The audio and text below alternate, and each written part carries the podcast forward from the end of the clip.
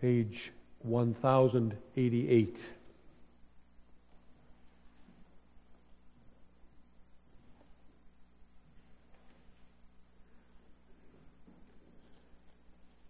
In those days, Mary arose and went with haste into the hill country to a town in Judah. And she entered the house of Zechariah and greeted Elizabeth. And when Elizabeth heard the greeting of Mary, the baby leaped in her womb. And Elizabeth was filled with the Holy Spirit. And she exclaimed with a loud cry, Blessed are you among women, and blessed is the fruit of your womb. And why is this granted to me? that the mother of my Lord should come to me. For behold, when the sound of your greeting came to my ears, the baby in my womb leaped for joy. And blessed is she who believed that there would be a fulfillment of what was spoken to her from the Lord. And Mary said, My soul magnifies the Lord, and my spirit rejoices in God my Savior. For he has looked on the humble estate of his servant. For behold, from now on all generations will call me blessed. For he who is mighty has done great things for me, and holy is his name. And his mercy is for those who fear him from generation to generation. He has shown strength with his arm. He has scattered the proud in the thoughts of their hearts. He has brought down the mighty from their thrones and exalted those of humble estate. He has filled the hungry with good things, and the rich he has sent away empty. He has helped his servant Israel in remembrance of his mercy as he spoke to our fathers and to Abraham and to his offspring forever.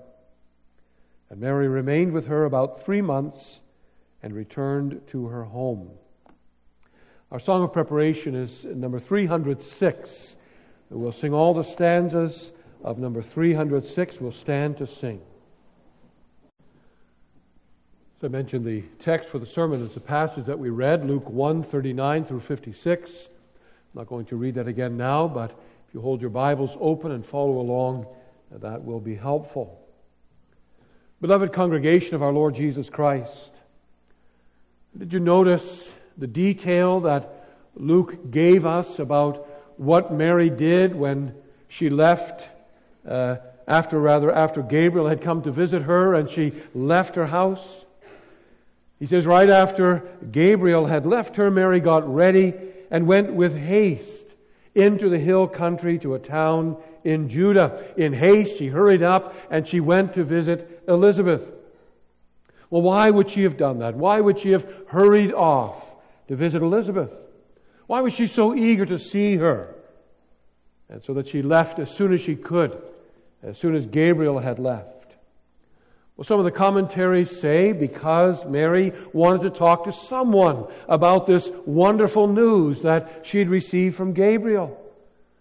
But she couldn't talk to Joseph about it yet. She couldn't talk to her neighbors about it yet. Uh, she was free. She could talk to Elizabeth because of what Elizabeth had done in, uh, uh what the Lord had done in Elizabeth's life. Well, Mary stayed with Elizabeth for three months, we read. So they definitely had plenty of time to talk together about what Gabriel had said to them and what the Lord was doing in their lives and for his people. But that's not why Mary went with haste to visit Elizabeth. She didn't hurry to Elizabeth's home just to have some woman to woman conversation. Look at what Elizabeth says there in verse 45. Blessed is she who has believed that there would be fulfillment of what was spoken to her from the Lord. Those words, the Bible says, were inspired by the Holy Spirit. And in those words, Elizabeth tells us, the Spirit tells us, why it was that Mary hurried, went with haste to visit Elizabeth.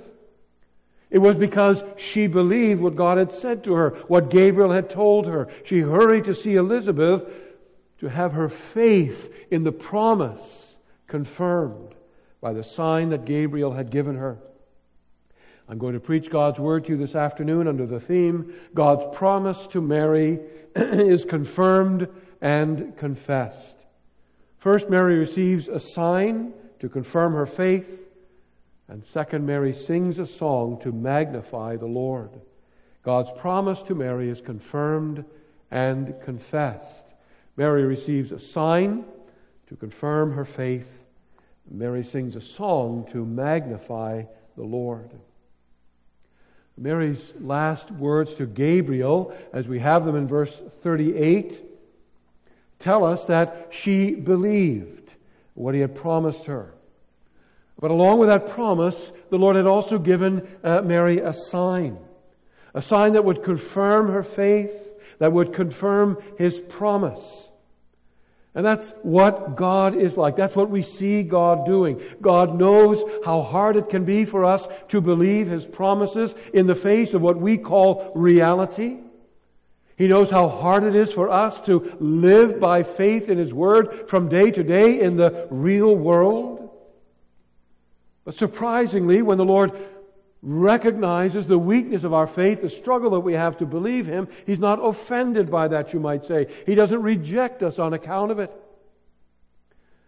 When we confess in the Belgian Confession in Article 33 why we have the sacraments and, and what the sacraments are intended to do, this is how the article starts out. We believe that our gracious God, mindful of our insensitivity and weakness, has ordained sacraments to seal his promises to us.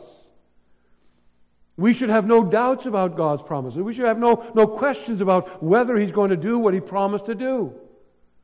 And of course, God recognizes that as well. That, that's what God's expectation is, really, that we would have no doubts or questions. But He understands our weaknesses. He even understands our insensitivity. He even understands the hardness of our hearts. And so he adds to his word the sacraments to encourage our faith and support our faith and nourish our faith. We say again, this is what God always does. It's what he has been doing since he first announced the gospel to Adam and Eve. He gives his people signs. He gives us something that will, we can see, something we can taste, something that is, is tangible, touchable, feelable, you might say. He gives us something that will uh, confirm His promises to help us believe. He gave Noah the rainbow. He gave Abraham circumcision. He gave Israel the Passover and the fiery cloud. He gave Israel the, the bronze serpent in the wilderness. You can think of many other instances in the New Testament when John talks about the miracles that Jesus performed while he was on earth. He calls them signs. And what he means to communicate that way is to say Jesus performed those miracles to help people believe what he was saying to them, what he was claiming, to help them believe in him, put their trust in him. And when people refuse to, to trust in him, when they refused, you might say, to use those signs, he criticized them sharply. He condemned them because they refused to believe in spite of the signs that he had given them. Woe to you, Chorazin! Woe to you, Bethsaida! For if the mighty works uh, that were done in you had been done in Tyre and in Sidon, if they, if these miracles I performed, I had performed them in, in pagan countries, they would have repented long ago, sitting in sackcloth and ashes. In other words, God wants us to take advantage of, He wants us to use the signs that He gives us. In fact, He commands us to use our baptism. He commands us to use the celebration of the Lord's Supper to encourage our faith. He commands us to reflect on these things, to remember these things, to consider what He's telling us what He's confirming to us in these signs. So that our faith is encouraged, so that our, our strength to fight against sin is encouraged, our hope in the gospel is sustained. And when Gabriel said to Mary, Behold, your relative Elizabeth, in her old age, has also conceived a son, and this is the sixth month with her, who was called barren. Then he was very literally saying, he was saying, Behold, go and look, go and see Elizabeth. Go and see the sign that God is giving you, Mary, to show that He really is at work in Israel and in you in these days. And because she believed that promise, she got ready in a hurry. She made haste and went there as quickly as she could. Not because she needed proof before she would believe. Signs don't work that way. Signs don't create faith. Signs only encourage those who believe. Again, you only have to think about the Gospels. There were lots of people who saw all the miracles Jesus performed, and still they wouldn't believe in him. The point is that Mary went to see Elizabeth because she believed what Gabriel had told her. And God had given her a sign. And so in faith, she went to, to, to use that sign, to see the sign God had uh, provided. And that really is what faith is, isn't it? Faith is seeing what God is doing. This is really what your baptism and, and the Lord's Supper point to. They say to you, look at what God is doing in Jesus Christ. Look at what God has promised you. Look at what God is actually accomplishing in you through faith in Jesus Christ. And that's how you live by faith. By focusing your, your eyes on what God is doing. And to do that, of course, you need to see and you need to look beyond what you see with these eyes. What we see with these eyes, what we experience in this world, always gives us so many reasons to doubt. What we see of ourselves gives us all kinds of reasons to doubt. So called reality always makes it seem to us that what God has promised is foolishness. What we expect from God, or at least what God says we can expect from Him, there is no hope in that. There are so many reasons you could say to give up your faith in the gospel and to give up living by faith. Who can believe the gospel? Who can be satisfied with promises? When he just looks at the world, the reality of the world around him. Who can believe that God is in control? Who can believe even that there is a God, a, a God as, that is spoken about in the Bible, a God who is sovereign, and a God who is wise, and a God who is good? when he listens to the news? Who can settle for a life of faith? That is to say, who can settle for denying himself and, and living a life of service? When you can see very plainly the way of the world is saying to you, the way to have life, the way to have security is to serve yourself. There are plenty of reasons in Mary's life, in Israel's situation, for Mary to doubt God's promises. Just think of what Mary would have seen, even and what she would have experienced, even while she was on her way to Elizabeth's home. What she would observe of Israel's situation. Everything she would have seen, would have spoken about the oppression of Rome, the domination of Rome, and the humiliation of Israel. Everything she saw would have said to her, God has forsaken us. The power, I mean, this, this is reality. The power is in Rome, not in Israel. The house of David is, is extinguished. What could ever come from, from the house of David?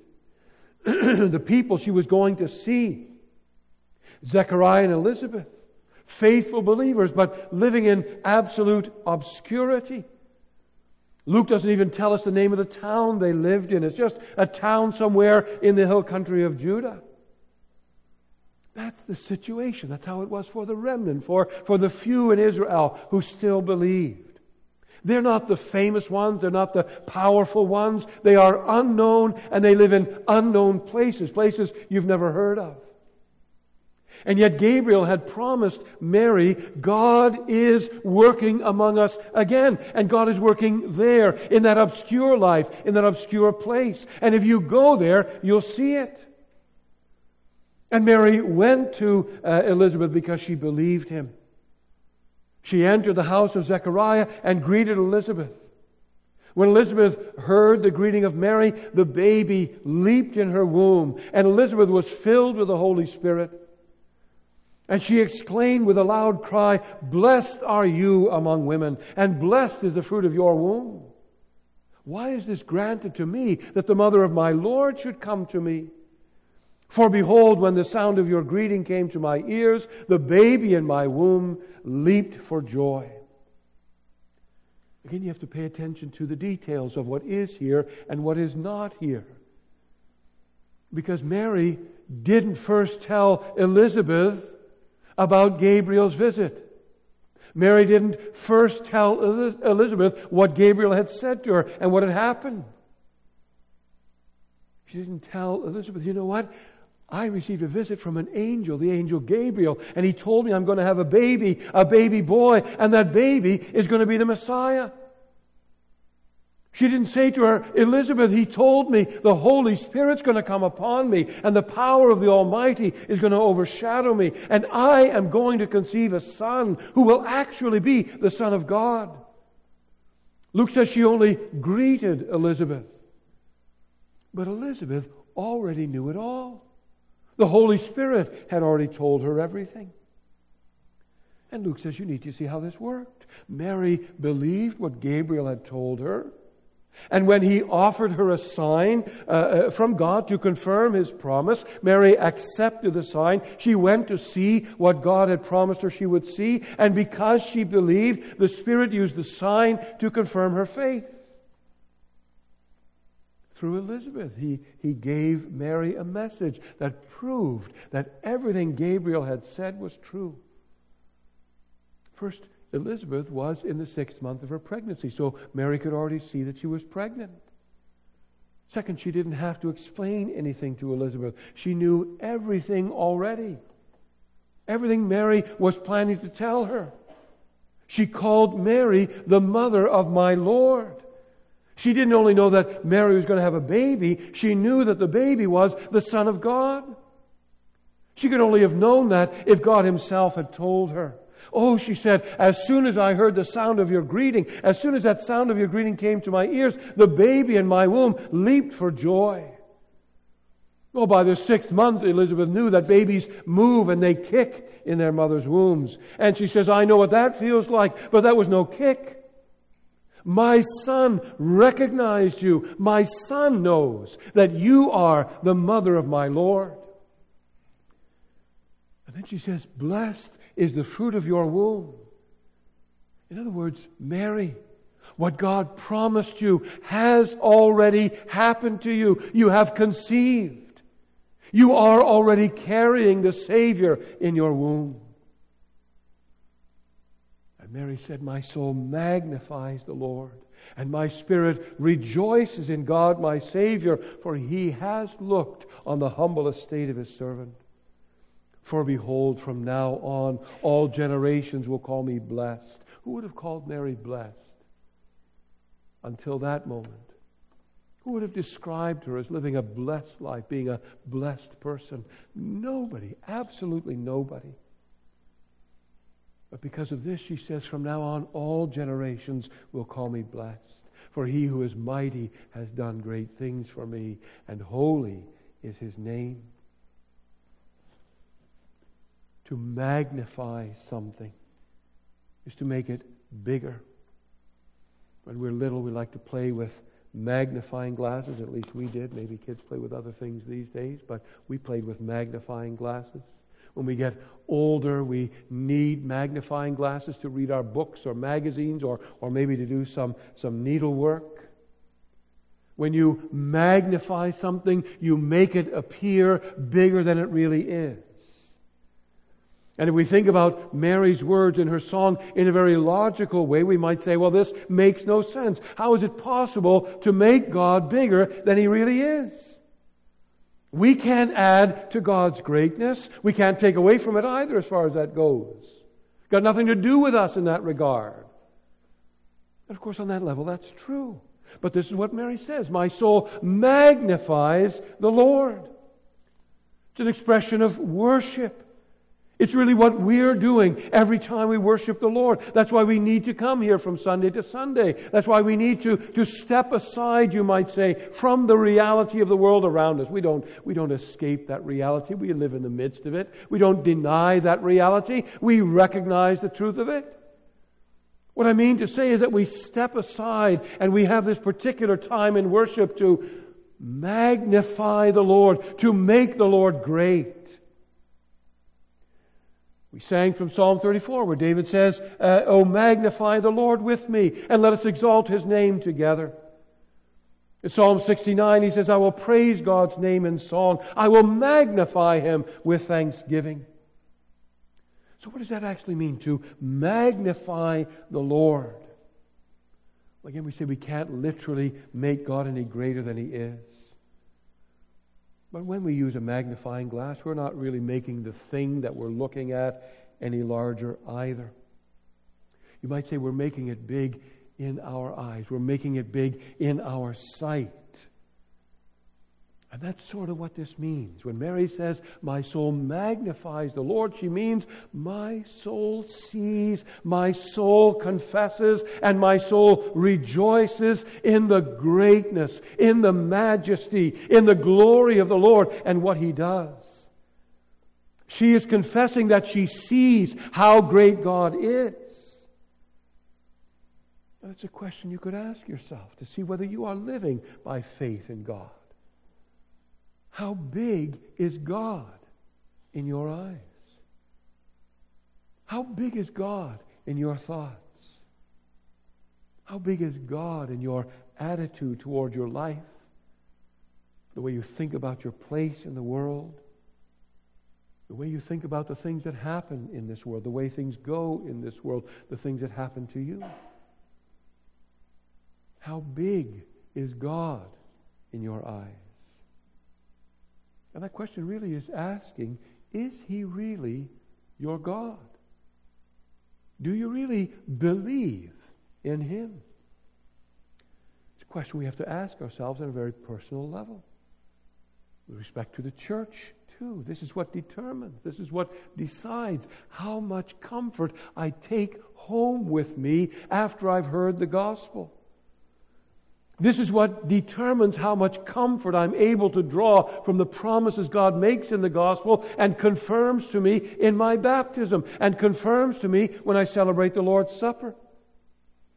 This is what determines how much comfort I get from the promise that I belong with body and soul in life and in death to my faithful Savior, Jesus Christ. This is what determines whether I live in fear or in faith and in confidence. Is God great in my eyes? Who is big in your sight? Who has the most to say about your life, about how your life goes? Who has the most to say about, about what happens in this world, in your way of looking at things? It is very easy for us, it's absolutely natural for us to imagine that people, experts and politicians and the, and the men and women of big business and big money hold our lives, hold our future, hold our happiness, our security in their hands. Somehow it seems like in this time of a pandemic, that's especially true. We're all tuned in every day. What are the experts saying today? What's the count today? What is the government going to do today? How's it going to affect my business? How's it going to affect my life? We seem to hang on it. We seem to depend on it. What does that expert say? Well, but that expert says something else. As though that's the great reality, as though these are really the big people in our lives. And in our eyes, in our sight, God seems very small. God seems irrelevant. God doesn't seem to be in the picture at all. And so his promises don't help us. But when we magnify the Lord, when we look at our lives and we look at the situation our country is in, and we think about the future in the light of God's Word, in everything, in the light of everything we know about God, from His history, from His actions, when God is big in our eyes, then we see everything and we experience everything in faith. And that means we really see things as they are, not just as they appear. When Mary sings here, she's not just thinking about her own situation, she's thinking globally. She's thinking universally, we could say.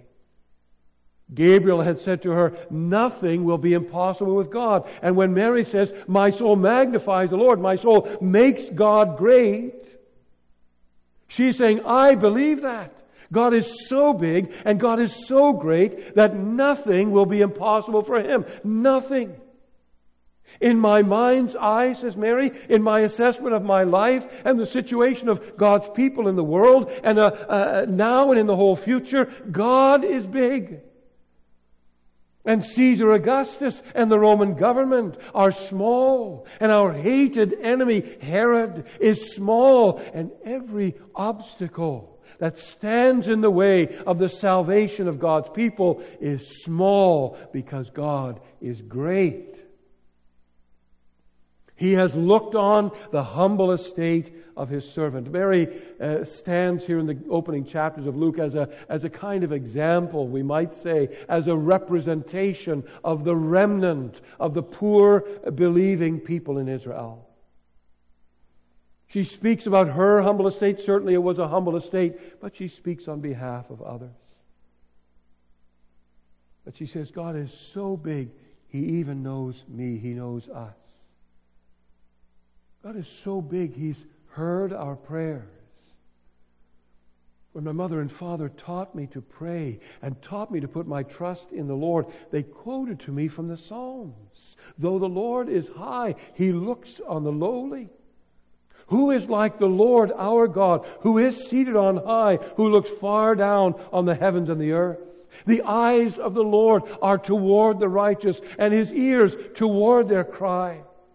The face of the Lord, in spite of what you see, in spite of what you think is, is true. The face of the Lord is against those who do evil, to cut off the memory of them from the earth. Now, says Mary, I know that that's all true. You know this and you see this when you confess how big the Lord is.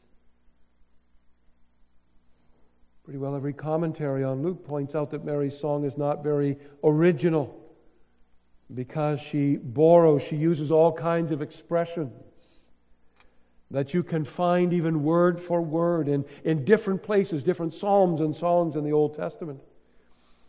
And if, for example, you would compare Mary's song with the song of Hannah in 1 Samuel 2, you would instantly see these songs are almost identical and in a way that might surprise us. Why would she sing these old words? Why would she borrow, you might say, those old lyrics?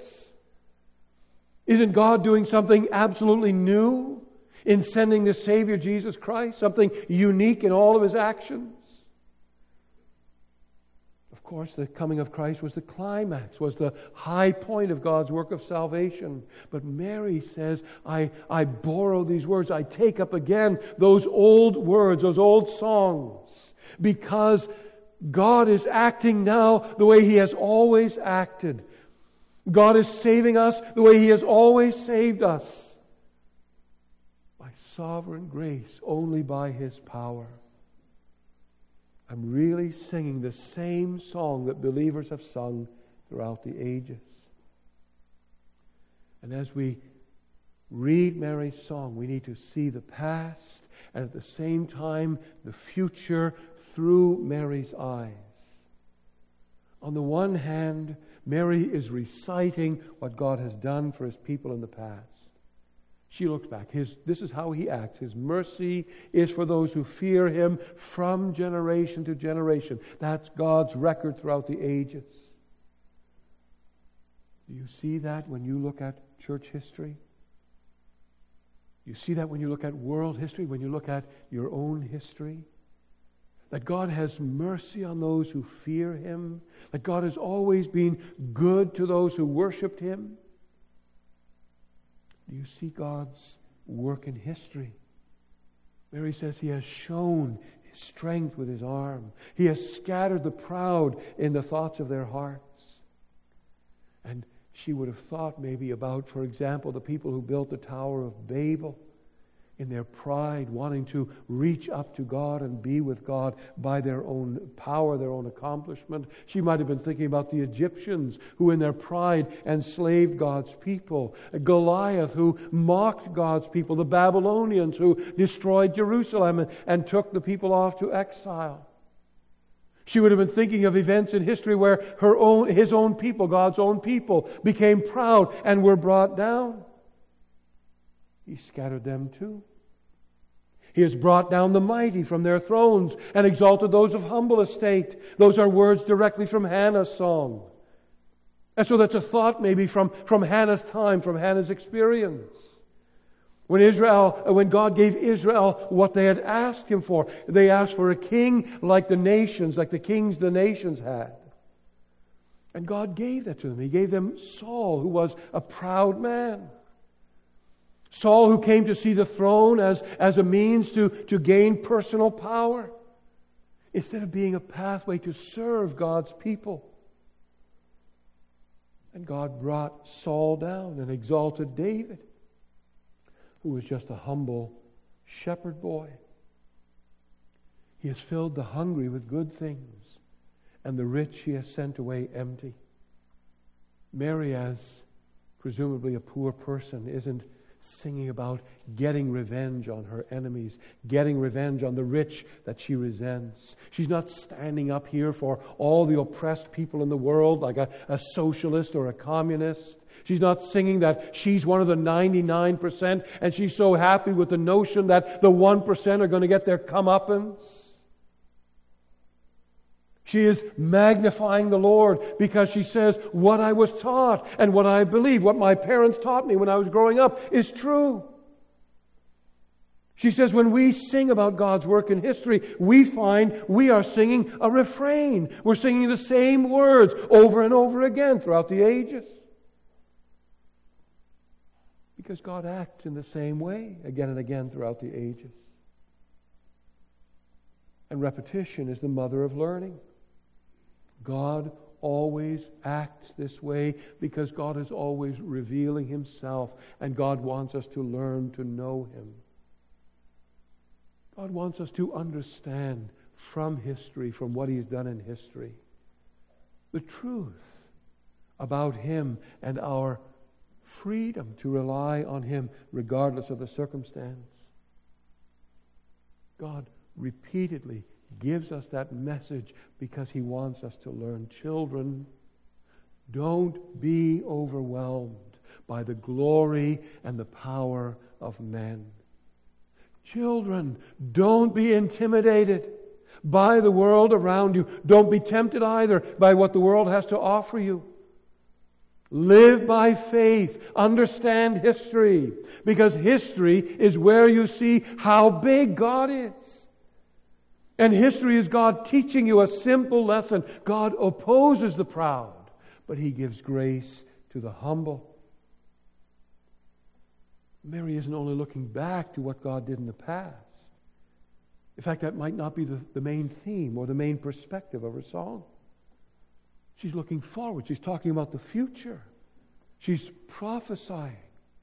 And if you read the prophets, you'll see they do the same thing that Mary does here. They talk about events that God foretells that, that, that are going to happen in the future. They talk about those events as though they have already happened. They talk about something that hasn't happened yet, something still in the future, but they talk about it as if it's all accomplished. God has done this. God has done that. And they speak that way as though a future event is past because they are so sure, because it is so sure that God will do what He's promised. And Mary sees all of that history coming to a climax. And she sees the whole future already worked out, as though it has all already happened in what God has done for her, in the conception of the child in her womb. In his conception by faith, she sees all of God's promises being fulfilled. She sees by faith God coming with that judgment that he had promised throughout the centuries. coming to judge the nations and to vindicate those who put their trust in him. She sees that in the child in her womb, our faith is vindicated. Because as Paul says in 2 Corinthians 1, no matter how many promises God has made, all the promises of God find their yes in Christ.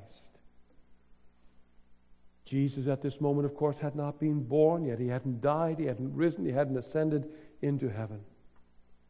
But Mary says, he, God has helped his servant Israel in remembrance of his mercy, as he spoke to our fathers, to Abraham, and to his offspring forever. The sign of the child in her womb was the sign for Mary that all God had promised would be true.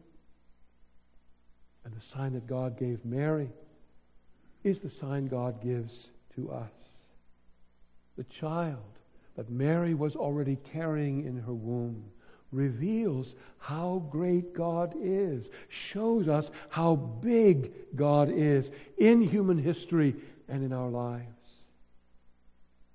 In the coming of Christ, God spells his name out in huge letters.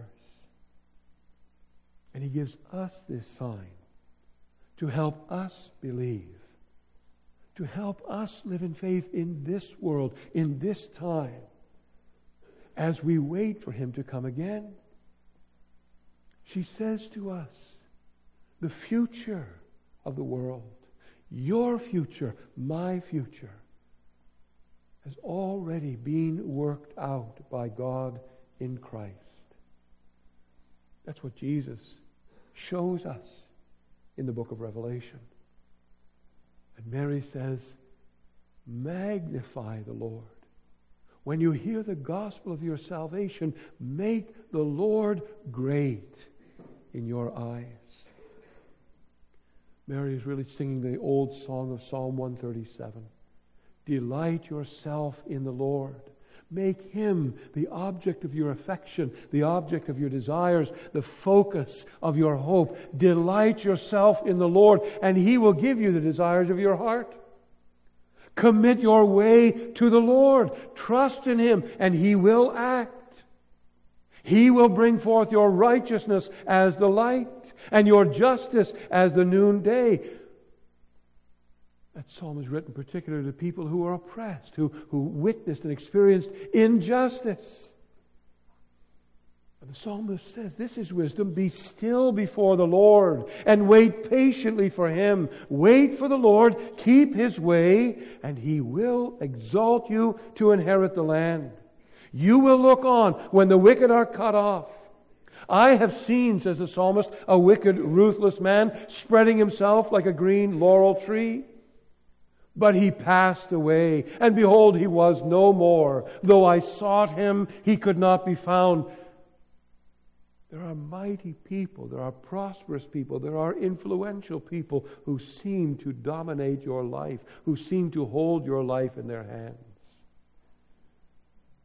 The same thing will happen to them as happened to this man the psalmist speaks about. They will pass away, and they will be no more. And though you look for them, you will not be able to find them by way of contrast, mark the blameless. Behold the upright, for there is a future for the man of peace. But transgressors shall be altogether destroyed. The future of the wicked shall be cut off. The sign that all of this is true is the conception of the Son of God in the womb of the Virgin Mary almost 2,000 years ago. Amen. Let's pray together. Father in heaven, we acknowledge before you that so often you are not great in our eyes. We do not magnify you. But what seems great in our eyes are human power and human glory. And so we find ourselves often discouraged, often confused, often shaken in our resolve to live by faith. And we find, we sometimes find that the preaching of the gospel, the, the word we read in our homes, what we have been taught, what we confess here in church, that that brings us no real comfort. That seems to change nothing because we are overwhelmed by our circumstances, because we go by what we see and not what is promised. We go by what we see and not by faith because we do not magnify you.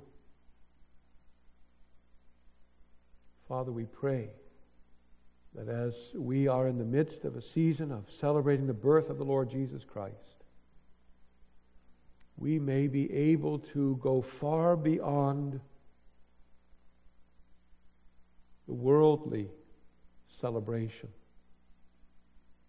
which, if it pays any attention to Christ at all, sees him only as a little baby in a manger.